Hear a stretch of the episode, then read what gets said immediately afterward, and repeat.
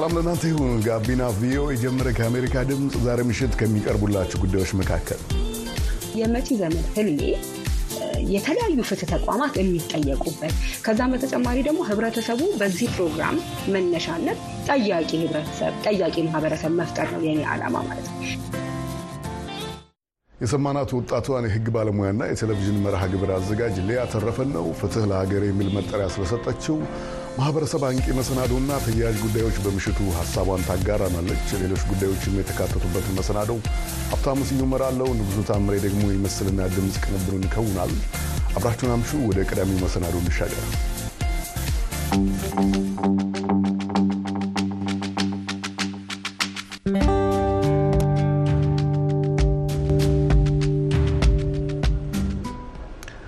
ሊያተረፈ ቀደም ባለው ጊዜ በዳኝነት ኢትዮጵያውያንን ስታገለግል የቆየች ወጣት ናት። በቅርብ ዓመታት ውስጥ ደግሞ የማህበረሰቡን የህግ ንቃተ ህሊና ለማስፋት ባለመ የቴሌቪዥን መሰናዶዋ በርካቶች ያውቋታል። በቅርቡ ደግሞ ፍትህ ለሀገር የተሰኘ የዩቲዩብ አምድ በመክፈት ህግ ነክ ጉዳዮችን ማጋራቷን ቀጥላለች። በተያያዥ ጉዳዮች ላይ ለመወያየት እንግዳ አድርገናታል። አስቀድማ ከህግ ሙያ ጋር ስላላት ቁርኝት ትነግረናለች። ከህግ ጋር ያለኝ ቅሩነት ያው ህግ መማሪ ነው። አዲስ አበባ ዩኒቨርሲቲ ህግ ከተማርኩኝ በኋላ በ2001 ዓ.ም እንደኛ አቆጣጠር ከተመረቅን በኋላ የአማራ ክልል የዳኞችና አቃቢ ህጎች ስልጠና ማዕከል ገብተን ከዛ በኋላ ዳኝነትን ተቀላቅያለሁ። በዳኝነት ስራ ላይ በጣም ሩቅ የሚባል ምናልባት በገጠር በጣም ገጠራማ የሆነ ቦታ መብራትና ውሃ የሌለው በጣም ገጠር ቦታ ሄጄ በዳኝነት ሰርቻለሁ።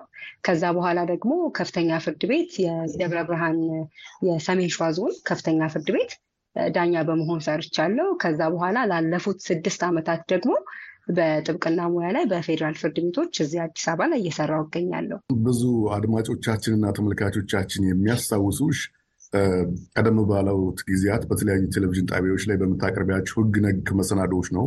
አባይ ቲቪ ላይ እንዲሁም በኋላ ደግሞ ኤንቢሲ ላይ አሁን ደግሞ በቅርብ ደግሞ ወደ ማህበራዊ መገናኛዎችን መምጣትሽን ሰምቻለሁ። በምታቀርቢያቸው ህግ ነክ መሰናዶዎች ነው በመገናኛ ብዙኃን ይህን ጉዳይ ይዤ መምጣት አለብኝ እንድትይ ያደረገሽ የገፋፋሽ ምክንያቱ ምንድን ነው?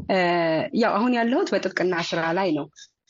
ነገር ግን ወደ ሚዲያ መምጣት የፈለግኩት እንደምታውቀው ሀገራችን ላይ በዚህ ከፍትህ ጋር በተያያዘ ፍርድ ቤት ስትለው ትችላለህ፣ አቃቢ ህግ ጋር፣ ማረሚያም ፖሊስም ጋር በጣም ብዙ የፍትህ ጥያቄዎች ይነሳሉ ከህግ ማስከበር ጋር በተያያዘ እና እኔ ደግሞ በሙያዬ ዳኛም ሆኜ አሁንም ደግሞ ጠበቃ ሆኜ በምሰራበት ጊዜ የማያቸው በጣም ብዙ የህግ አለማክበሮች፣ ህገወጥ የሆኑ ስራዎች ፍርድ ቤት ላይ እና ሌሎች የፍትህ ተቋማት ላይ ስትሄድ ደግሞ እንደሚጠበቅባቸው ኃላፊነታቸውን አለመወጣትን አስተውያለሁ።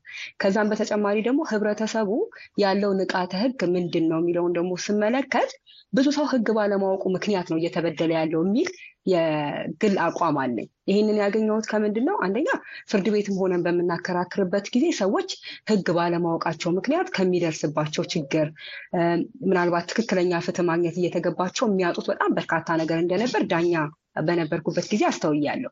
ከዛ ጠበቃ በሆንኩበት ጊዜ ደግሞ ምናልባት ሰዎች በተለያየ በ justice system ኡ ላይ ካለው ችግር በተጨማሪ እሱን እንደው ወደ ጎን እንተወውና እራሳቸው ማድረግ የሚገባቸውን ክርክር ማድረግ ባለመቻላቸው ስለ ሀገራችን ህጎች መሰረታዊ የምንላቸውን ነገሮች ማወቅ ባለመቻላቸው ምክንያት በጣም ብዙ መብቶቻቸው ሲገፈፉ እየተመለከትኩኝ ነበር። ስለዚህ እኔ እንደ አንድ የህግ ባለሙያ በዳኝነትም በጥብቅናም ስራ ላይ ያለኝን ልምድ ተጠቅሜ ለህብረተሰቡ ምንድን ነው ማድረግ ያለብኝ የሚለውን ሳይ እንደ አጋጣሚ ሆኖ ያገኘሁት አማራጭና እኔም interested የሆንኩበት ነገር ሚዲያ ነው። መነሻዬ ሰዎች ህግ ማወቅ አለባቸው። በተለይ ደግሞ የሀገራችን የፍትህ ስርዓት በደንብ መስተካከል አለበት ብዬ በማመን ነው ይህንን ፕሮግራም ልሰራ የቻልኩት። ህግ ስራም የህግ ትምህርትም ብዙ ጊዜ ጠጠር ያሉ ሀሳቦች የሚንሸራሸሩበት ብዙ ምሁራዊ ጉዳዮች ደግሞ የሚስተናገዱበት ነው። እነዚህን ጉዳዮች ወደ ቴሌቪዥን እና ወደ ማህበራዊ መገናኛዎች በማምጣት ረገድ ውስጥ የራሱ ውጣ ውረድና ፈተናዎች ያሉ ይመስለኛል።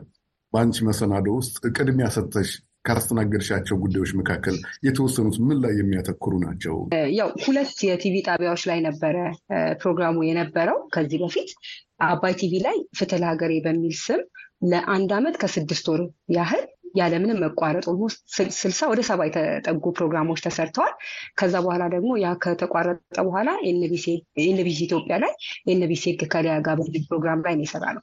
በዚህ ላይ ትኩረት ያደረግኩባቸው ነገሮች ምንድን ናቸው? ቅድም እንዳልኩ መሰረታዊ የምንለው በአብዛኛው ሰዎች በ day to life ኣቸው የሚያጋጥሟቸው ነገሮች ላይ ህግን መሰረት አድርጎ ሊያውቋቸው ይገባሉ የምላቸው ነገሮች ናቸው። ለምሳሌ ከቤተሰብ ህግ ጋር በተያያዘ ትዳርና ጋብቻ ያው ብዙዎቻችን ያለንበት ስለሆነ ብዙ ሰውን መስማት ይፈልጋል ብዬ ስለማስብ ከጋብቻ ጋር በተያያዙ ከልጆች አስተዳደግ ጋር በተያያዘ አንዳንዴ ደግሞ መብቶቻቸው የሚገፈፉ መብት በትክክል ያላቸው ነገር ግን በተግባር በጣም ብዙ ነገሮቻቸው የጎደሉባቸው ብለን የምናስበው በተግባር በአተገባበር ችግር ምክንያት ከዚህ ከአካል ጉዳተኞች መብት ጋር በተያያዘ አሰሪና ሰራተኞች ላይ ቅድም እንደነገርኩ መነሻዬ ፍርድ ቤት ላይ ሆኜ ያየኋቸው ችግሮች ስለሆኑ ሰራተኞች በአሰሪዎቻቸው የሚደርስባቸው በጣም በርካታ በደል አለ። ስለዚህ ሰራተኞች እነዚህ መብቶቻቸውን ቢያውቁ ለመጠየቅ ይችላሉ ብዬ ስለማስብ ከአሰሪና ሰራተኛ ሕግ ጋር በተያያዘ እንደምታውቀው ደግሞ ሀገራችን ላይ በወንጀል የተከሰሱ ወይም የተጠረጠሩ ሰዎች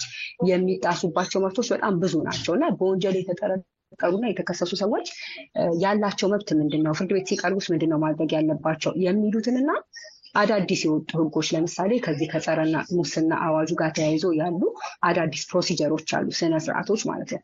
ሌላው መደበኛው የወንጀል ስነስርዓት በዛ የማይገዙ ልዩ የሆኑ የስነስርዓት ህግ ያላቸው። ስለዚህ እነሱ ጉዳይ ላይ የሚመጡ ክርክሮችን ሰዎች እንዴት ነው መምራት ያለባቸው ወይም ክርክሮቹ ላይ ማወቅ ያለባቸው መሰረታዊ ነገሮች ምንድን ናቸው የሚለውን እንደነገርኩ በጣም በርካታ ስለሆኑ ፕሮግራሞቹ ሁሉንም ነክቻለሁ ማለት ባልችልም፣ ግን አብዛኛውን በሚባል መልኩ ሰዎች ማወቅ አለባቸው ብለን የምናስበውን ጉዳይ ለማዘጋጀት ጥረት አድርጌያለሁ። መልካም። ስለ ተግዳሮቶቹ እናውራ። የህግ መሰናዶ ይዘሽ ወደ ቴሌቪዥን በምትገቢበት ጊዜ ወይም በምትቀርቢበት ጊዜ ማስታወቂያ የመሳብ ጉዳይ አጠያያቂ ይሆናል። መሰናዶዎቹ አርታኤዎች የህግ እውቀትና የአመለካከት ሁኔታ የሚወስኑ ይመስለኛል። ከነዚህ ጋር በተያያዘ ምን አይነት ተግዳሮቶች ገጠሙሽ? ምን አይነት ውሳኔ እንድትወስድ ይሆናል? ምናልባት እኔ እንደ ተግዳሮት ብዬ የማላየው ከዚህ ከስፖንሰሮችን ከማግኘት ገቢ ከማስገኘት ጋር በተያያዘ ለዛ purpose ብዬ የሚሰራው አይደለም። ያው ቅድም እንደነገርኩ ያሉኝን ልምዶች መሰረት አድርጌ እኔ የማውቀውን ነገር ደግሞ ለህብረተሰቡ ማሳወቅ አለብኝ ከሚል መነሻ ስለሆነ ገንዘብ አለማግኘቱ፣ ስፖንሰር አለመሳቡ እንደ ተግዳሮት ለእኔ እንደችግር አላየው። ነገር ግን እንደነገርኩ ቅድም ቲቪ ጣቢያዎች ላይ ስለነበር የምሰራው ቲቪ ጣቢያው ደግሞ አየር ሰዓቱን እስከሰጠ ድረስ ተመልካችን ቢኖረው ገቢ እስከሌለው ጊዜ ድረስ ደግሞ ጥያቄ ውስጥ ይገባል ያንተ ፕሮግራም ማለት ነው። ስለዚህ ምናልባት እንግዲህ መደምደም ሊያስቸግር ይችል ይሆናል። አብዛኛው የመዝናኛ ፕሮግራሞች ወይም ደግሞ ብዙ ስፖንሰር እና ደጋፊ ያላቸው ፕሮግራሞች ያላቸውን ያህል ትኩረት የቲቪ ጣቢያው ራሱ ላይሰጥህ ይችላል። ለምሳሌ ገንዘብ የሚያስገኝ ሌላ ፕሮግራም ካለ እና የዛ ቀረጻ ሰዓት ከሆነ ሊታጠፍ ይችላል ያንተ ማለት ነው። ያንተ ለምሳሌ በቋሚነት የሚተላለፍበት ሰዓት አለ። በሳምንት ውስጥ አንድ ጊዜ ነበር የሚተላለፍ። በዛ ሰዓት ላይ ክፍያ የሚፈጽም ያለ የፕሮግራም በዛ ሰዓት ላይ ማስተላለፍ የሚፈልግ ከሆነ ያንተ priority የሚሰጠው ወይም ቅድሚያ የሚሰጠው አይሆንም ማለት ነው። ስለዚህ እኔ እንደ ፓሽን የምሰራው ስራ ስለሆነ ጊዜ ያለምንም ማቋረጥ በሳምንት ውስጥ መተላለፍ አለበት ብዬ ስለማስብ አንዳንዴ ፕሮግራሙ አለመተላለፉን ሳይ በጣም ለፍተ እንደምታዘጋጀው ፕሮግራም በጣም የሚነካ ነገር አለው። እሱም ብቻ ሳይሆን ቅድም መነሻዬ ላይ ለማለት እንደሞከርኩት እኔ ፍላጎቴና ሀሳቤ ህግን ማስተማር ነው። ሌላ ምንም ከጀርባ ያለው ከጥቅም ጋር የተያያዘ ሌሎች ነገሮች የሉትም። ስለዚህ እንደነገርኩ የጥብቅና ስራ ላይ ነው ያለሁት። ዋና ስራ የጥብቅና ነው። ገቢ የማገኝበት ስራ ጥብቅና ነው። ስለዚህ የጥብቅና ስራ በጣም ብዙ ውጣ ውረዶች ያሉት በጣም busy የሚያደርግ በጣም stressful የሆነ ነገር ነው እና በዚህ ስራ መሀል በጣም ተጨንቄ የሚመጡትን እንግዶች ዳኞችና ጠበቆች ናቸው for that ማለት። ስለዚህ እነሱም ቢሆኑ ጊዜያቸውን መስዋዕት አድርገው ነው ህብረተሰቡን ለማስተማር ብለው የሚመጡት ማለት ነው። በዚህ አጋጣሚ እንግዶች ሆነው እኔ ፕሮግራም ላይ የመጡትን በጠቅላላ በጣም ሳላመሰግናቸው ማለፍ አልፈልግም። ምክንያቱም እነዚህ ነገሮች መጥተው ለእኔ ምናልባት ገንዘብ አለማግኘቱ ምናምን በላይ ጊዜውና energy ው በጣም ብዙ ነገር ትተህ ነው ወደዛ የምትመጣው።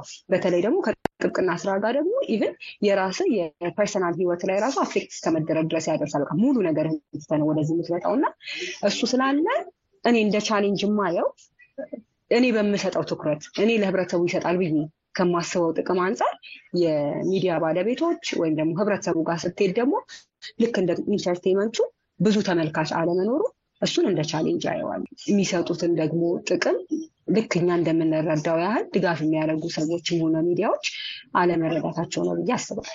እነዚህን መሰል ዝግጅቶች ለማህበረሰቡ ያላቸውን ጠቀሜታ ቀደም ብለሽ ጠቃቅሰሸዋል። በተለያየ የኢትዮጵያ ጥግ ላይ ያሉ አሁንም ድረስ በርካታ የፍትህ ጥያቄ አላቸው። ስለ ህግ ደግሞ ንቃተ ህሊናቸውን ማዳበር የሚፈልጉ ሰዎች የሚሹት አይነት መሰናዶ ነው። በምን መንገድ ነው ሊታገዝ የሚገባው? የሚያዳምጡሽ የሚመለከቱች ሰዎች እንዲህ ያሉ ዝግጅቶች ከአመት ዓመት እንዲሸጋገሩ ኢትዮጵያና ትውልድ ኢትዮጵያን በምን መንገድ ነው ሊያግዙ የሚችሉት?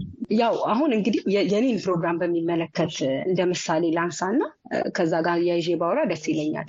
ለምሳሌ አሁን ብትመለከት አንድ እኔ ነኝ አዘጋጅቼ የማቀርበው እንግዶች ሲመጡ ምን አይነት ፕሮግራሞች ይኑሩ፣ ምን አይነት እንግዳ ይሁን፣ ጥያቄዎች ምን አይነት ይሁኑ የሚለውን እኔ ብቻዬን ነኝ የማደርገው። ስለዚህ even ፕሮግራሙ ቲቪ ላይ ከተላለፈ ከመተላለፉ በፊትም edit ማድረጉን ጨምሮ እንደምታውቀው የሙያ ፕሮግራም ስለሆነ edit ስታደርግ ሊቆረጥና ላይቆረጥ የሚገባውን ነገር ሌላ የህግ ባለሙያ ያልሆነ ሰው ልክ ያንተ ያን ያህል ቦታና እውቀት ኖሮት ሊሰጠው ያንን አገልግሎት ሊሰጥ አይችልም። ስለዚህ ሙሉ በሙሉ ማለት በምትችለው መልኩ እኔ ላይ እያረፈ ነው። ስለዚህ ግለሰብ ደግሞ እንደ ግለሰብ ይደክማል።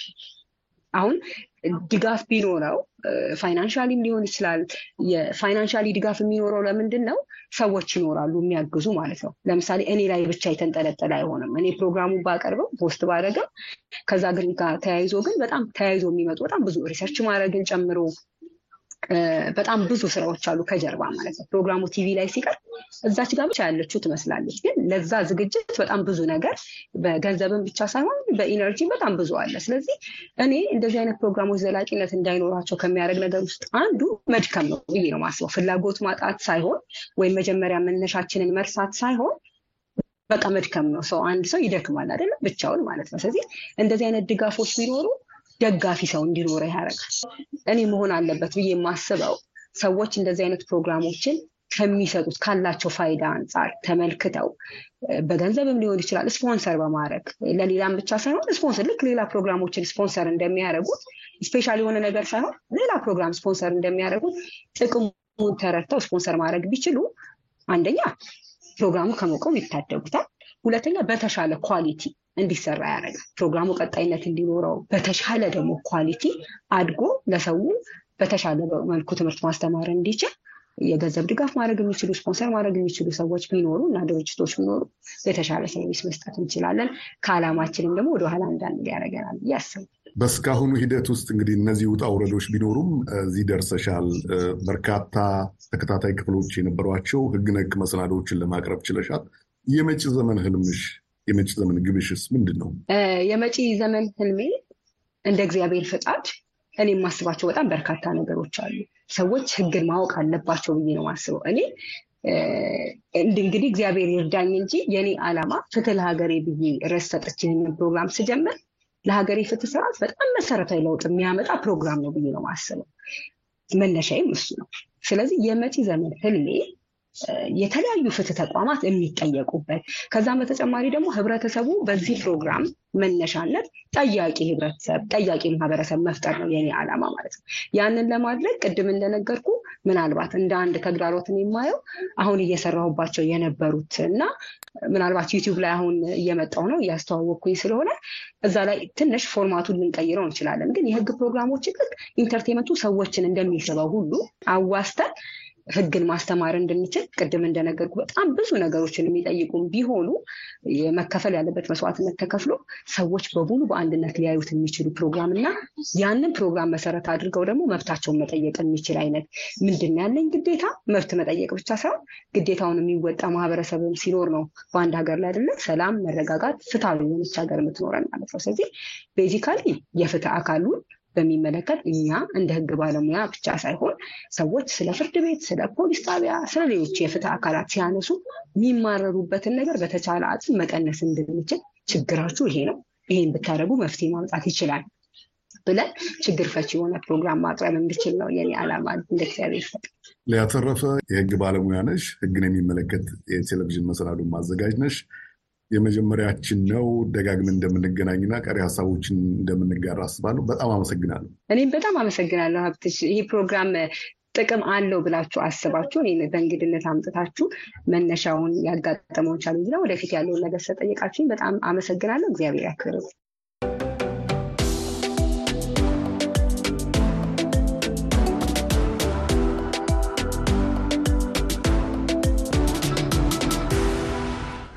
ጋቢና ቪኦኤ ይቀጥላል። ከአሜሪካ ድምፅ ኢትዮጵያ የጤና ባለሙያዎች እጥረት ያለባት ሀገር ስለመሆኗ በተደጋጋሚ ይነገራል። ይህም ቢሆን ግን በርካታ የጤና ባለሙያዎች ደግሞ ስራ በመቀየር ላይ እንደሆኑ ተሰምተዋል። የዚህ ምክንያቱ ምን ይሆን? ስመኝሽ የቆየ በቀጣይ መሰናዶዋ መልስ ይኖራታል። አብዱል ሐኪም ነስሩ እጅግ ይወደው የነበረውን የሕክምና ትምህርት ለስድስት ዓመት ተኩል ተከታትሎ በ2005 ዓ ም ከሀሮማያ ዩኒቨርሲቲ ሲመረቅ የህይወቴ ጥሪ ነው በሚለው ሙያ ለማገልገል ትልቅ ህልም ነበረው።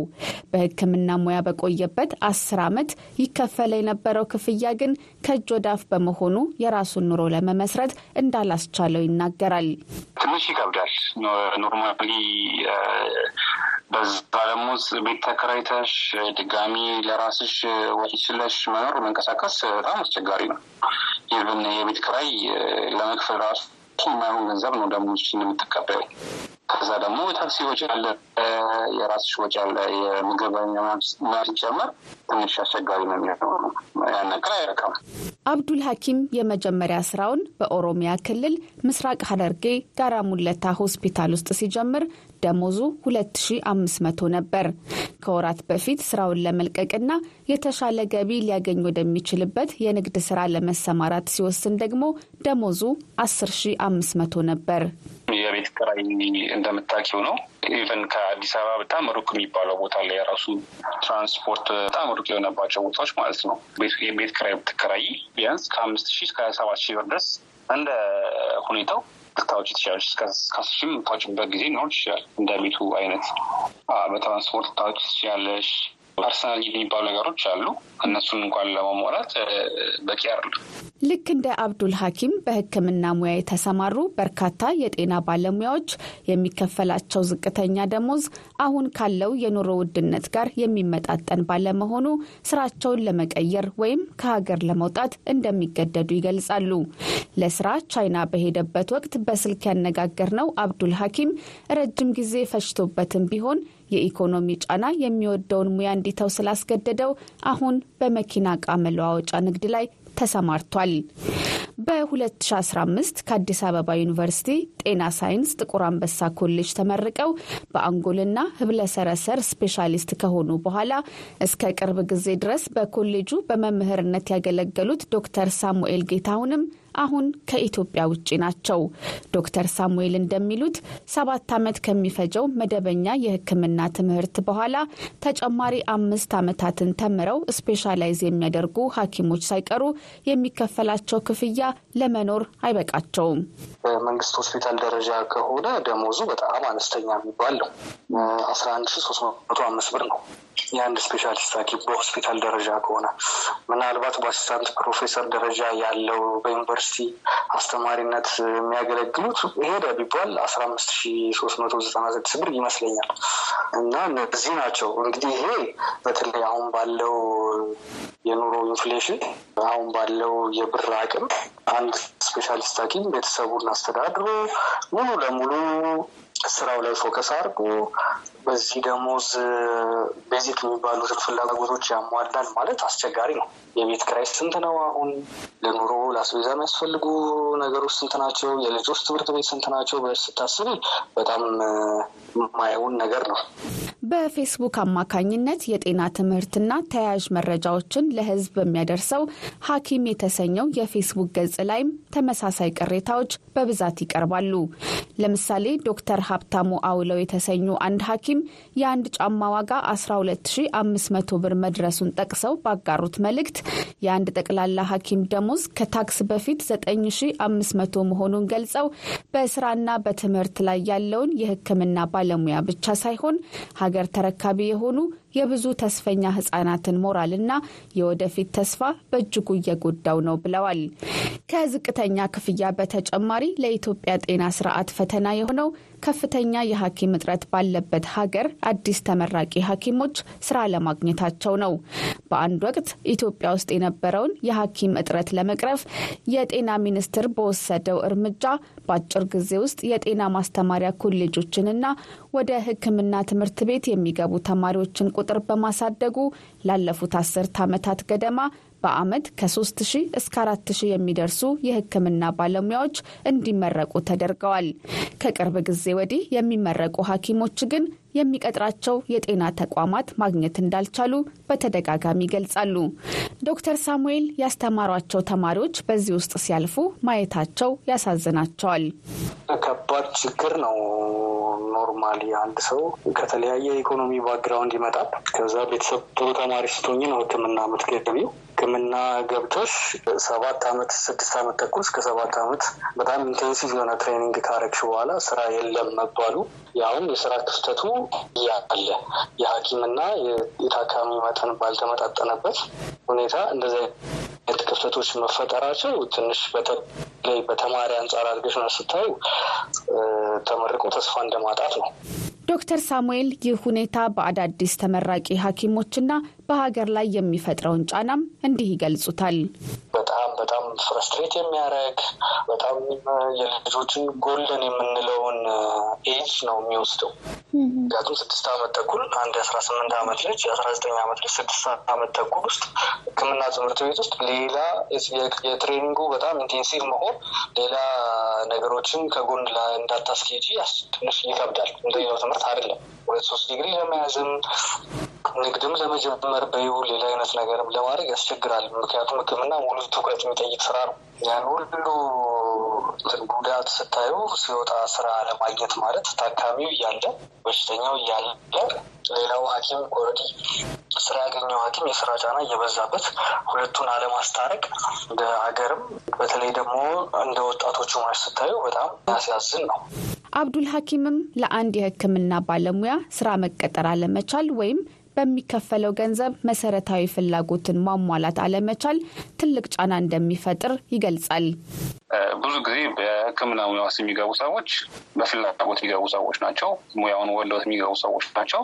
ግን ከዛ በኋላ ተመረቀች ደግሞ ወደ ስራው አለም ስትገቢ የስራው እና የደሞዙ አለመመጣጠን ኑሮች ላይ ጫና መምጣቱ አይቀርም። ያ ጫና ደግሞ በተዘዋዋሪ የዲፕሬሽን የሆነ ያለመመቸት ነገሮች ኑሮ ሳይመች ሲቀር ከልፋትሽ ሳይመጣጠን ሲቀር ትንሽ በጣም ተስፋ የሚያስቆርጥ ነገር ነው እና ለዛም ነው ሰው ሌላ አማራጮችን የሚያየው ከህክምና ከሚያክል ስራ ውጭ ወጥቶ ወደ ሌላ ሙያዎች ወደ ሌላ ስራዎች የሚገባው ወደ ተለያዩ ዘርፎች የሚገባው በዚህ በዚህ ምክንያቶች ነው።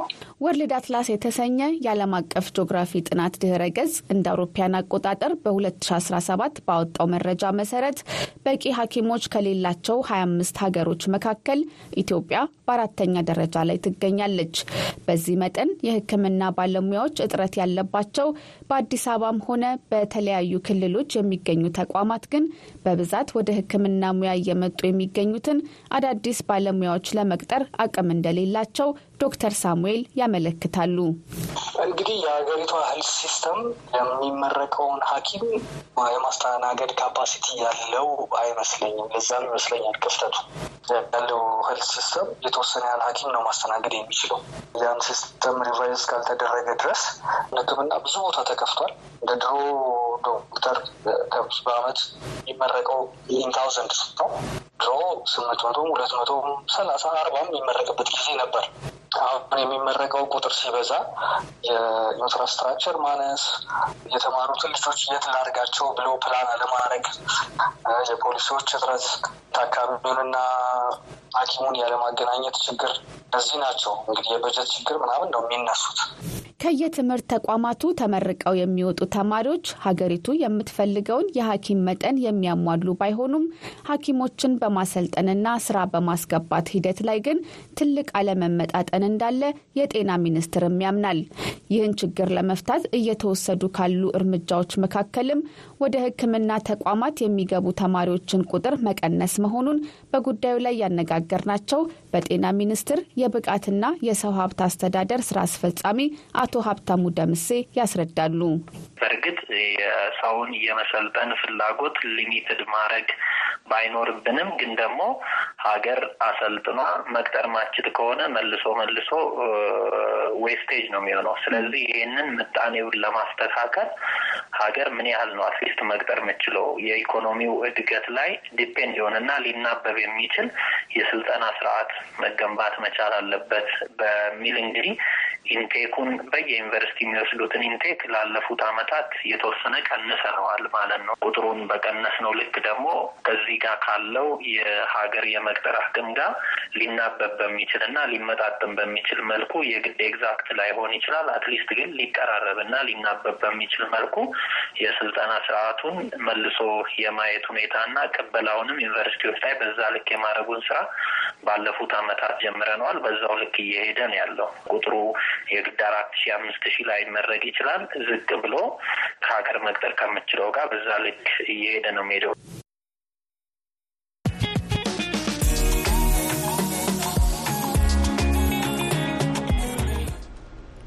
ስመኝሽን ለቀደመው ዘገባ እናመሰግናለን። በመቀጠል ደግሞ ደረጀ ደስታ ውሃን በአግባቡ ለመጠቀም ስለሚያስችል ስለ አንድ የቴክኖሎጂ ትሩፋት ይነግረናል። በርካታ ግድቦች፣ የውሃ ማጠራቀሚያዎችና ሕጋዊ ስምምነቶች የኮሎራዶ ወንዝን እጅግ ውስብስብ ወደሆነ የውሃ ስርዓት ስር እንዲገባ ቀይረውታል። ይህ ስርዓት በአሜሪካ ደቡብ ምዕራብ የሚኖሩ 40 ሚሊዮን የሚደርሱ ሰዎችን የሚደግፍ ነው። የሰባት የዩናይትድ ስቴትስ ግዛቶች፣ ሁለት የሜክሲኮ ግዛቶችና 30 የቀደምት አሜሪካውያን ማህበረሰቦች ሁሉም በወንዞቹ ውሃ ላይ ባለመብት ናቸው። ስርዓቱ በዩናይትድ ስቴትስ ውስጥ ከሚገኙት ሁለት ትላልቅ የውሃ ማጠራቀሚያ ግድቦች ወቅታቸውን በትክክል እየጠበቁ በሚለቀቁት ላይ ይወስናል።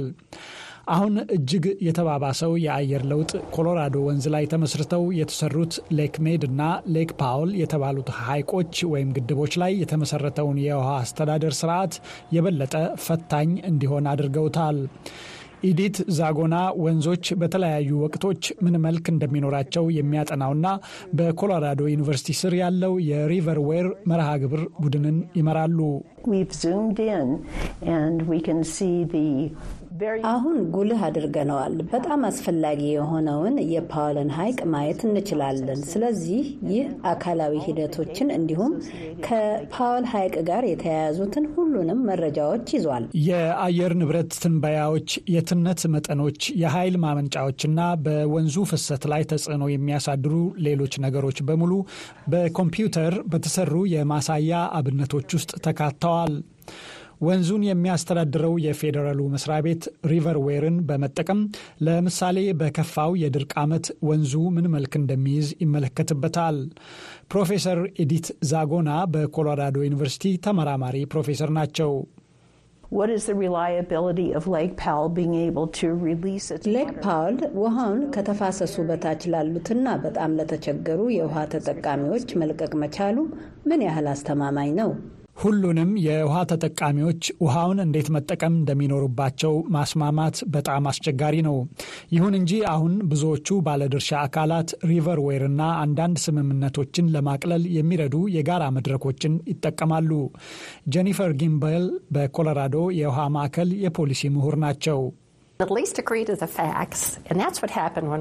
ቢያንስ ከእውነታው ጋር መስማማት ከቻለን ከሜክሲኮ ጋር መስራት ስንጀምርም የሆነው ያ ነው። የራሳቸው ስርዓት ነበራቸው፣ እኛም የራሳችን ነበረን። አንድ ላይ መሰባሰብና ሞዴሎችን አንድ ላይ ማድረግ ጀመርን።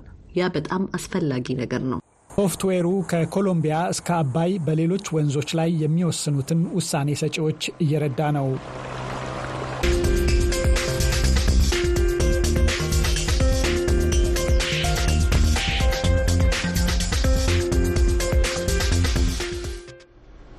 አድማጮቻችንና ተመልካቾቻችን እስካሁን ድረስ አብራችሁን ስላመሻችሁ በእጅጉ እናመሰግናለን። ሀብታሙ ዝዩን በመስተንግደው፣ ዛሬ ደግሞ በቅንብሩ ደግሞ ሲደግፈን የነበረው ንጉሱ ታምሬ ነው። አብራችሁን ስላመሻችሁ በጣም ደስ ብሎናል። የነገ ሰው ይበለን። መልካም ምሽት።